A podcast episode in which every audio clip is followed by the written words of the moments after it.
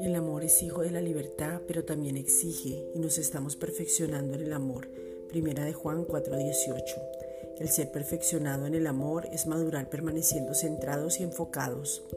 Gracias Dios y Padre de nuestro Señor Jesucristo y nuestro Padre eterno por mantenernos unidos en la fe que es en Cristo Jesús. Primera de Pedro 5:9. Gracias porque cumples todo propósito de bondad y toda obra de fe con poder para que el Señor Jesucristo sea glorificado en todos y en cada uno de nosotros y nosotros en Él. Efesios 5:9. Y no nos dejamos mover fácilmente por nuestra manera de pensar ni por las circunstancias. Gracias porque nos mantenemos firmes en tu palabra. Gálatas 5.1. Gracias Padre porque entendemos los tiempos. Segunda de Timoteo 3.1.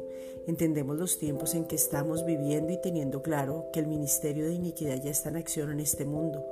Pero nosotros seguimos proclamando el Evangelio de salvación, el Evangelio de la gracia, ese Evangelio de la gracia para que muchos vengan al conocimiento de tu voluntad y sepan que son escogidos mediante santificación por el Espíritu de la fe en la verdad.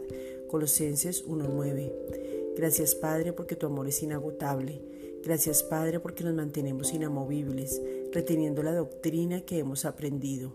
Segunda de Timoteo 2.15 y el mismo Señor Jesucristo conforta nuestros corazones y nos confirma en toda buena palabra y obra.